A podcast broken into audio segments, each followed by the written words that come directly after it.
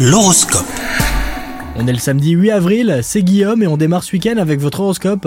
Les vierges, côté cœur, si vous n'avez pas trouvé l'âme sœur, préparez-vous à recevoir un signal fort. Vous vivrez une de ces journées où un petit rien pourrait déboucher sur une belle rencontre. Dites bonjour, souriez et regardez ce qui se passe devant vous. En couple, si vous aviez du mal à communiquer récemment, ce n'est plus le cas aujourd'hui, alors profitez-en pour échanger.